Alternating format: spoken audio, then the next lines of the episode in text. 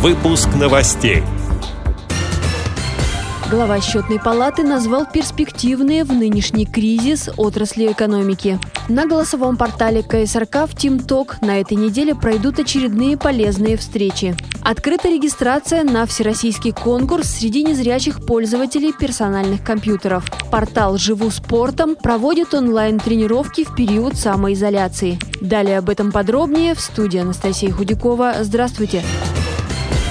Спад российской экономики может достичь 7-8% после чего она восстановится и будет работать нормально, считает глава счетной палаты Алексей Кудрин. В интервью телеканалу «Россия-24» он отметил, что уже сейчас целый ряд отраслей потеряли 90, а то и все 100% потребителей своей продукции. Больше пострадали авиаперевозки, такси, рестораны, сфера услуг. Глава счетной палаты предложил ввести на время пандемии продовольственные выплаты или выдавать россиянам продовольственные наборы. Но есть и сферы, которым, по его словам, кризис может пойти на пользу. Это отрасли информационных технологий, особенно связанные с обеспечением дистанционного общения, обучения и службы доставки. Также нынешняя ситуация будет способствовать развитию новых систем защиты информации и частной жизни человека.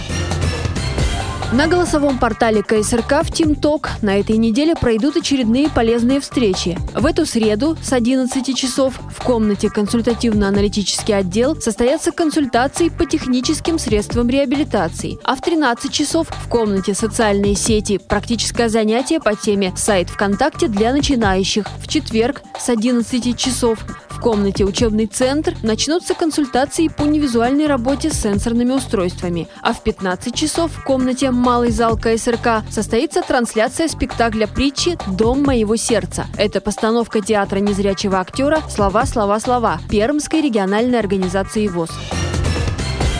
Открыта регистрация на первый всероссийский конкурс среди незрячих пользователей персональных компьютеров. Организаторы приглашают тех, кто хочет проверить свои знания и поучаствовать в увлекательном творческом состязании с подарками. Победители получат шанс приехать в Нижний Новгород на очный этап. Участвовать могут люди от 16 лет.